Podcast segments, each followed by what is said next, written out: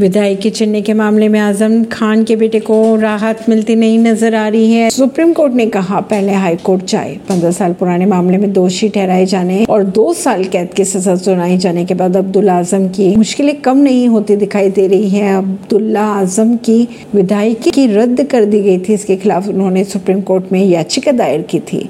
मामले में supreme court ने अब्दुल आज़म को इलाहाबाद कोर्ट का रुख करने के लिए कहा। अदालत ने इस मामले में अब्दुल आज़म को 10 अप्रैल को कोर्ट में पेश होने के लिए कहा। सुप्रीम कोर्ट ने कहा कि हाई कोर्ट यह भी देखे कि अब्दुल्ला वाली सीट पर चुनाव आयोग जल्द चुनाव की अधिसूचना जारी करे। ऐसी खबरों को जानने के लिए जुड़े रहिए जनता सरिश्ता पॉडकास्ट से। परवीन सिंह दिल्ली से।